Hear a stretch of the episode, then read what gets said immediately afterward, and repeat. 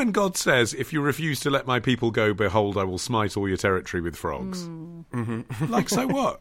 like, I mean, that just doesn't seem that powerful. Like, he can smite you all with plague, like actual Yeah. bubonic plague or cancer or something, or even if he's going to rain animals from the sky and being really vengeful, like rats, that would be worse.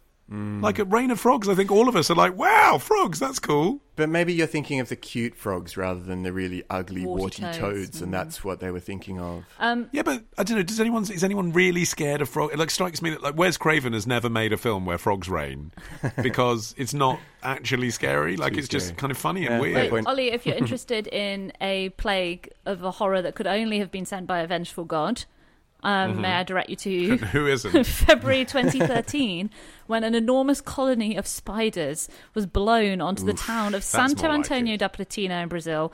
Basically, it, they appeared There we to go. be. I feel like second draft of the Bible would be like, can we just work the Yeah, frogs a bit? yeah. Spiders.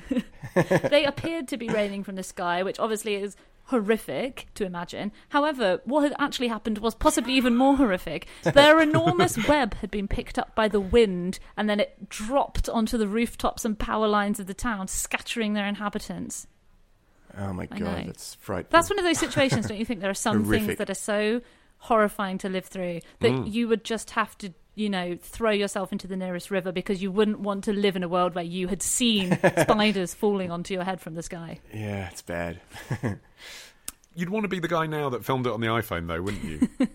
like, cause that'd be all over the place. That'd the be good footage. Yeah, Great way to get your 15 minutes of fame, wouldn't it?